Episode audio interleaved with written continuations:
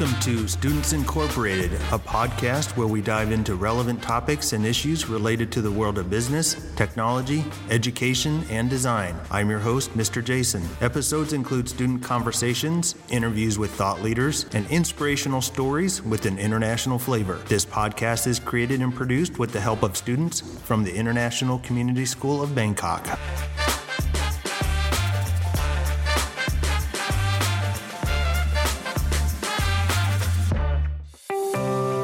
In today's episode, we will be discussing the importance of life skills training for young people. I'm joined by our special guest, Miss Mary Kate, a life skills teacher at I C S, for part one. Then part two includes a pre-recorded interview with Mike and Michelle Beard of Imago Work from Hanoi, Vietnam. But before we jump into part one of our episode, let's hear our quote of the day and get some headline news. Audre Lorde said, "It is not our differences that divide us. It is our inability to recognize, accept, and celebrate those differences." Lorde was an esteemed poet, novelist, and professor of English at John Jay College of Criminal Justice and Hunter College. As an African-American poet, she discussed topics such as race and gender. Her first volume of poetry, First Cities, was published in nineteen sixty-eight. She was also an essayist, and in her nonfiction work titled The Cancer Journals, she discussed her own struggles of cancer. Although she passed away in nineteen ninety-two, she is remembered for her powerful poetry and literary works. Disney is planning to fire around seven thousand employees from its worldwide staff. Disney Plus is also losing monthly subscribers, as they've only added two hundred thousand subscribers in the U S and Canada, bringing its total to forty-six point six million subscribers. They plan to reorganize the work structure to reduce cost and be more coordinated. In East Palestine, Ohio, a fifty-car train derailed. This caused a huge fire and released tons of dangerous chemicals. Residents were told to evacuate. There is no information about what caused the accident. twenty of the cars contained hazardous materials, such as flammables and combustibles.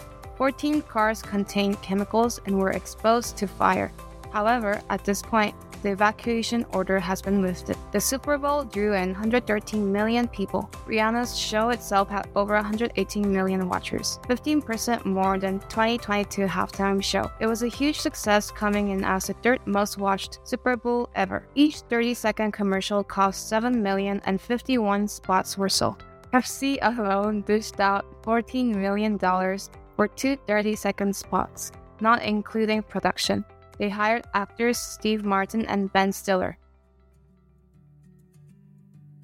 Thank you for the quote and the headline news. And we are here for part one to discuss life skills for all. And I'm joined by Pukal, who will be sitting in as co-host one. All right, Pukal, can you start us off with our first question? Yes, sir. So, Miss Mary Kate, can you please introduce yourself and describe your role at the school? Sure. So I am Miss Mary Kate, and I teach elementary life skills. So any students K through fifth grade uh, in the life skills program. Next question is, why is a life skills program so significant, not only for the students participating, but also for the surrounding community? Great question. Um, I would say for the students participating, it's important because it gives them an opportunity to be in an inclusive environment, which they may not get outside of school. Um, it creates opportunities for them to learn, develop relationships with peers. But for the surrounding community, it is beneficial and significant because it creates more awareness. I would say, I know some students in the elementary, they just aren't aware of disabilities or individuals with disabilities until they're in class with somebody with a disability. And then that creates really awesome conversation about what is a disability, what is this specific disability, and how can we be friends, how can we relate to them? Um, learning that they have a lot of things in common with one another. Um, so that's been really cool to see, as are some of my students join their homeroom classes and develop these friendships, and seeing the way that their community in their homeroom class learns to love them and learns to relate to them, and they have this opportunity that they might not have elsewhere. How do you think the school best accommodates students in the life skills program? I think I C S does a great job of allowing students the opportunity to be included in the gen ed program. So for elementary, that's joining a homeroom and going to specials with their homeroom. In middle and high school, it's going to electives. Beyond that, it's joining academic classes as well. So some elementary students are joining for reading and social studies and science and Bible. They're going to chapel. And just joining their homeroom for as much of the day as possible, which I know there are other programs where it's more of a self-contained classroom. So the life skills students or special ed program is they're just in their classroom all day with their peers who um, have disabilities. I think I C S does a great job of allowing them to be encouraging and allowing them to be in their homeroom or in the gen ed classroom as much as possible throughout the day. So that's helping with the socialization and then regular other classes and all that kind of stuff. Totally. Yeah. Helping with socialization, social skills for sure. And yeah, just allowing other students to see that students with disabilities are able and capable of participating in a lot more than they might assume. I have one student recently, he made a comment of like, why isn't so-and-so in our class more? Like, he's smart. He should be up here more. And it was because he had seen him do a certain math problem and he he recognized that the student was able and capable. Um, and so that comments like that are encouraging. I, I read recently, too, that researchers, this was a study I'd read about, researchers tracked nearly twenty-four thousand adolescents who qualified for special education, and they discovered that spending a majority of the day, at least eighty percent, in the general ed class improved reading scores and math scores by, like, tremendously, um, compared to the scores of those who were more in self-contained classrooms and isolated from their peers. That alone just, it not only increases their, their social skills, but it also allows them to grow academically as well. And the data is there to prove it, right? Right. Um, this is a little bit, I, I know you don't have this question, but describe maybe what your average day looks like. Sure. In the elementary, I know it's somewhat similar for middle and high school, but for me, it's kind of running all over the place throughout the day. Um, I have three students in the elementary, and they all start their day in their homeroom classes. So that's between two different homerooms, a fourth grade and a fifth grade homeroom. So between my T A and I, we're up there supporting them in their homeroom. And then throughout the day, they, they're either, one will stay up there for Bible and some specials and stuff like that. Another will come down and do math and reading with me. Um, but throughout the day, it's kind of back and forth between homeroom, going to specials, Um, and then working individually with me. And when they're down in my classroom, it's working on math, reading, and writing. Okay, the next question then is, how have you seen the program develop? This is only my second year here at I C S. So I was able to have a conversation with Miss Nan and Miss Julia, who have been here a little bit longer. Um, and they shared that the program started at with nothing. There was no program. And then it started as two students in middle school. And then as those students moved up, they added in the high school program, and then eventually the elementary program was added. Started from nothing and now to an elementary, middle, and high school program. It's continued to develop to just being able to meet more of students' needs, having more staff to support their needs, right? And the other side of it is the community developing in awareness and inclusion and just openness to having students with disabilities in their classroom. Initially, I know in the elementary at least, it started out as just students going to specials. And now students are up in homerooms for Bible, for uh, reading, sometimes science and social studies. So that's a huge um, development. I would say also something that Miss Nan and Miss Julia pointed out was that teachers in the secondary are welcoming the life skills students into their class, um, where I think initially maybe it felt strange or it felt a little awkward to have life skills students um, in their class, and they weren't necessarily sure how to teach them, how to accommodate them. So it's been really cool to see in across all levels, the homeroom teachers and uh, secondary teachers just welcoming life skills students into their room. Can you tell us more about the new Life Skills Teacher's Assistant program and how local students can sign up for it? The Life Skills T A program, uh, we're starting to call Links program. Um, so you can apply to be a link, and that'll be when you register for classes. This is for high school students. Um, so when you apply to uh, for or register for classes, um, you can specify T A for the Life Skills class. And once you do that, you'll get a application. And once you apply, uh, two teachers um, will get two teacher recommendation forms. What benefits would the students gain from joining the T A program? I think just growing in openness and awareness of individuals who are different than you. I think that's a life skill for all people, is learning how to relate and work with people who are different than you. And so um, I think that's a huge skill that all students benefit. Growing in awareness, openness, empathy as you learn how to interact and relate to individuals who are different than you. I think something that was really cool to see is after the first semester, we had three links, and they all commented on how just going to that block was a highlight of their day, of how much joy that the life skills students brought to their day. So I think that is another thing that you gain, is just a really fun opportunity to relate to people, um, to get to know and build relationships, but also the joy that they provide you in your day. Okay, well, we're on to our last question. And if someone wants to pursue a career in special education, how should they go about doing so? And do you have any advice for them? I would say for I C S students, uh, if you are thinking about pursuing a career in special ed, becoming a link or a life skills T A would be a great opportunity to see if that's something that you're really passionate about. Um, it gives you a great opportunity to be in the classroom or go to different classes with the life skills students. I think also finding opportunities to volunteer and work with individuals with disabilities outside of school, if that's something you're thinking about, just to get that experience. And then going forward in university, finding a school or a university that has a program for special education. Yeah, advice for students who are looking to pursue special education, but also just advice for individuals in general, I would say, is the idea of presuming intelligence, not looking at individuals with disabilities and assuming that they're not able or not capable. I think that's oftentimes when we, yeah, we're proved wrong the most, is when we think like, oh, they are going to need extra support in this, or they're going to, just because they can't communicate what they're thinking or can't communicate what they need right now, uh, they must not be smart.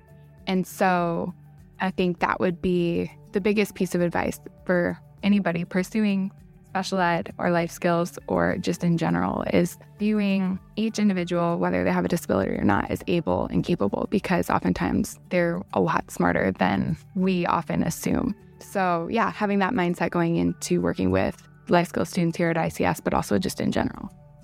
Okay, and with that, we'll be right back with the short P S A. But if you're interested in links and you're here at I C S, check it out. It's a great new program. One, two, three, four. Speaking of diversity, International Day is right around the corner. This is the day that I C S celebrates its very own diversity. I C S has over twenty-two countries represented in its student body. There will be amazing food, music, and games at the after-school event, along with a show featuring dances and acts representing the countries. Represent your country by wearing traditional clothes during the school day on February twenty-fourth. We are back for part two of our episode that's focused on the topic of life skills. Life skills also include vocational training. Previously, I was able to sit down with my business partner and his wife to discuss a social enterprise they started in Hanoi, Vietnam. The following conversation was recorded on one of my trips to visit them.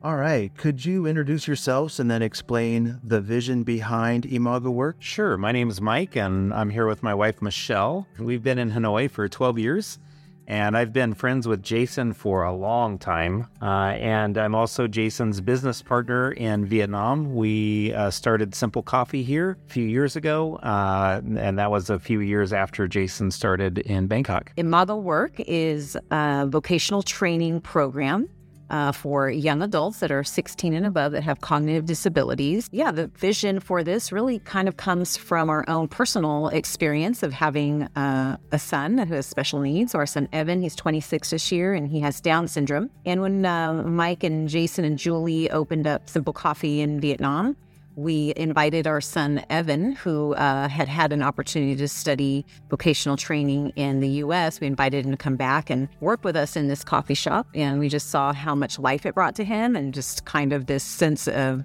purpose, sense of dignity. And we thought, you know what, we would love to do this for more young people, not just Evan. And so we, uh, as we've been meeting families living here in Vietnam, um, that are similar to ours, we started to, yeah, just catch this vision for how we could help other young people like Evan go to work.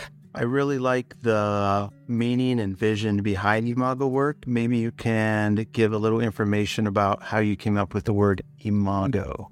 Imago work actually comes from the phrase Imago Dei. So uh, that's a, a Latin phrase that means image of God. And so it comes from our own uh, faith background, which is this uh, which is the sense that all humans are uh, created in the image of the Creator, that they're brought into this world with special gifts and talents and abilities, and they are meant to use those gifts to um contribute to our world and to make our world a better place. And so we need these gifts. We need these um, young people to be using their gifts. And so when you go to work, that's one way that you show that image. And so it's just this way that we can really um, instill dignity in uh, young people who often are kind of on the margins, often are not welcomed or included, and, and don't have a lot of opportunities for work. And so we thought, well, this is a great a great name for the program.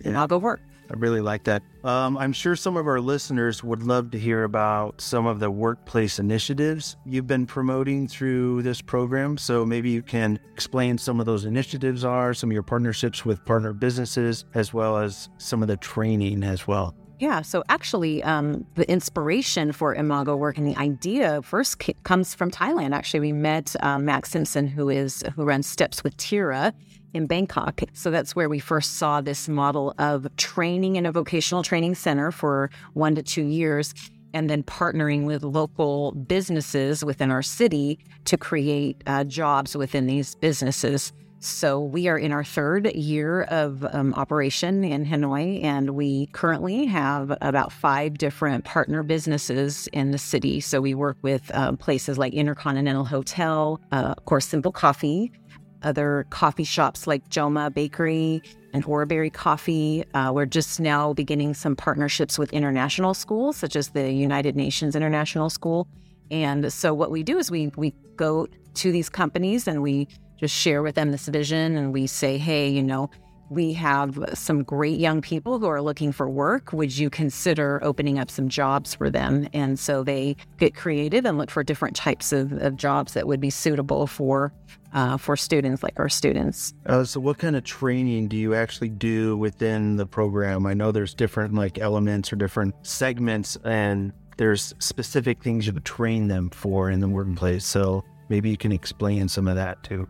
Yeah, so there's uh, we we train in three basic areas. Uh, a lot of our students are uh, trying to develop skills uh, that will help them with sort of their basic life and uh, and just living skills. And so we we provide training with uh, basic life skills, uh, and then we provide training with social skills. Uh, some of our students struggle in the area of communication and connecting with other people, uh, and so we provide some training in that area.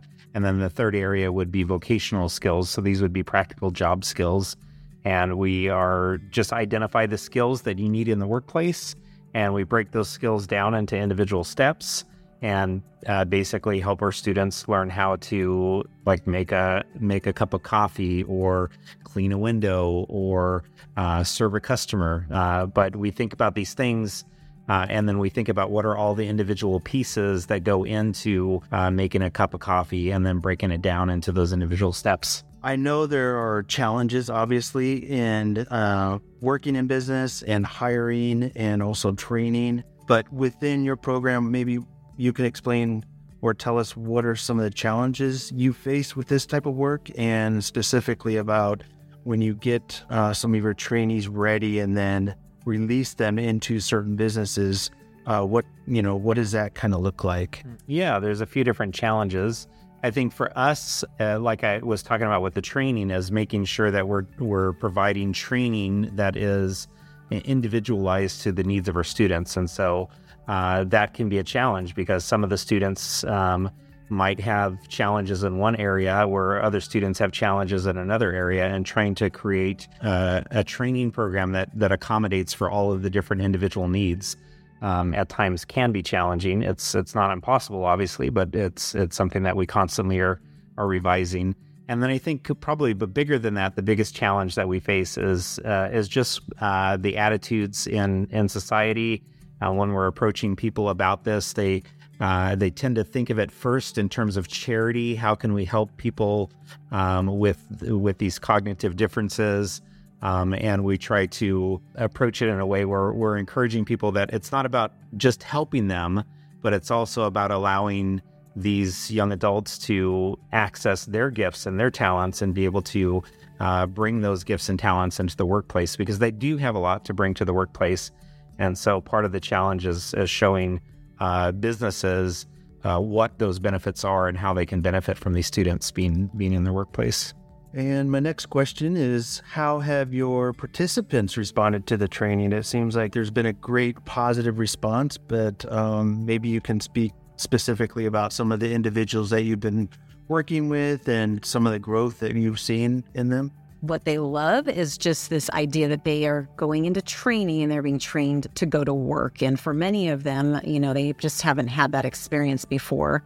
And so it's already just exciting. It's exciting to come in and be able to learn how to operate an espresso machine, learn how to froth milk. And these are things that they often see in a coffee shop, but then uh, for them to get to try it and step by step become more confident, it's very exciting. Uh, our one of our first trainees, his name is Zui, and he has Down syndrome, just like our son Evan. I remember them showing up at Imago one day and his dad saying, you know, we have a vision for our son to be able to go to work. And so it was neat to see Zui come from knowing not a single thing about how to pull a shot or how to froth milk, and then over the time of him being in our program, be able to make all the different kind of coffee drinks that you can make in a coffee shop.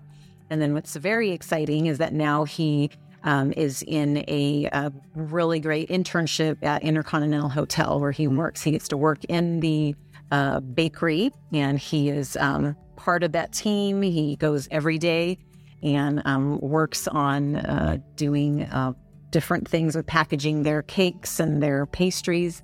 Probably the best part of it, though, is because, you know, as we started there, they didn't really know him. And I think the staff there were also, like, not sure how they were going to work with him. But now that he's been there over a year, he's part of their team. And so they're excited to have him and they love him. And so I think that's that's what we want to see. You know, it's not just us training them and then getting them the job, but then seeing the, the staff in the workplace environment feel confident and excited to have someone like Zui on their team. And one thing that I would add to that, too, is that the type of students that we work with, they've been labeled disabled. And so because they have that label, people tend to approach them uh, with the attitude of, how can I help this person? What can I do for this person? And through Imago Work, they're able to to sort of move out of that environment of receiving and get to a place where they can now actually contribute to to the workplace, contribute to the community. And that really does a lot for their own personal sense of dignity, uh, because instead of just being on the receiving end of things, uh, they can now use their gifts and they can use their talents and they can bring that into the community and and have it be something that benefits, um, you know, the, the, the workplace that they're in.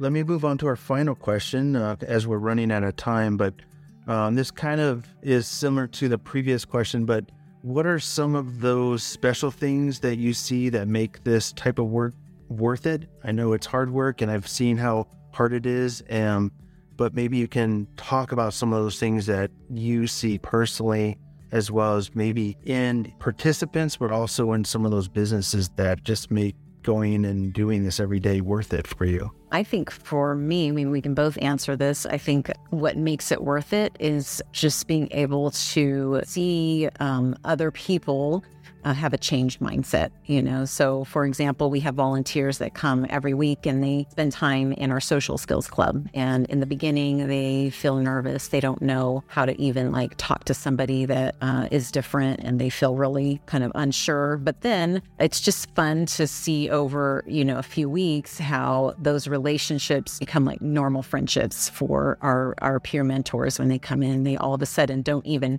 pay attention to the disability, but it just seems like a normal friendship to them. So I think that's what I like seeing that happen in this friendship relationship, and then in the workplace too, just that they have just these normal relationships and they don't notice the differences anymore. Yeah, and as a as a business owner for Simple Coffee, we have uh, part of the training program is that the, the students come down into the coffee shop where they can get some experience.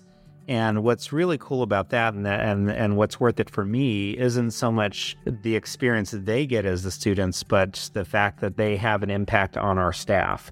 And our staff, just by interacting with our students, It changes their perception of what disability is. It changes their perception of maybe somebody with autism and Down syndrome that they didn't know how to interact with. But then just by working with them in the coffee shop, now they feel more comfortable. And so that for me is is, is very much worth it. Okay, actually I have one more question. We always want to end with um, asking the question about if you were to give advice to our listeners, what advice would you give? Sure, yeah. So from a business standpoint, um, when we often think about diversity in the workplace, uh, what comes to our mind most immediately is probably like uh, ethnicity or skin color, yeah, or gender. You know, the, when we think about a diverse workplace, we think of people from different ethnic backgrounds and, and people from uh, representing different genders, right? Also realizing that diversity has to do with more than just that. It has to do with like people's physical abilities, people's uh, intellectual abilities. And so recognizing that a workplace, for it to be truly diverse, it needs to have uh, people that uh, that have Uh, physical challenges or that have uh, intellectual challenges or developmental challenges. Having those people in the workplace helps to create diversity. I think my advice is just to everyone in general. As a, as a mom who has a child with special needs, I think it is so amazing that he can have his own friends and he can have a social life. And so I really encourage you, if you don't have someone like that in your life, if you don't know someone with Down syndrome or autism or other types of cognitive differences, then I would really encourage you to um, go go find a place where you can interact, where you can um, meet them and make friends with them. And like, as Mike said, not like in a pity way, but in a way that your life is going to be so enriched by these relationships. And so I just think that that is just a great thing to do. As we end this episode, we'd like to thank our guests for joining. It has been a pleasure to have you on the podcast. Our next episode is going to be A I related, featuring a new language model. This podcast would not be possible without the hard work and support of our international student production team. All music and sound effects are courtesy of Pixabay dot com, a vibrant community of creatives sharing copyright-free images, videos, and music. And we are signing off until next time. We're Students Incorporated, because your voice matters.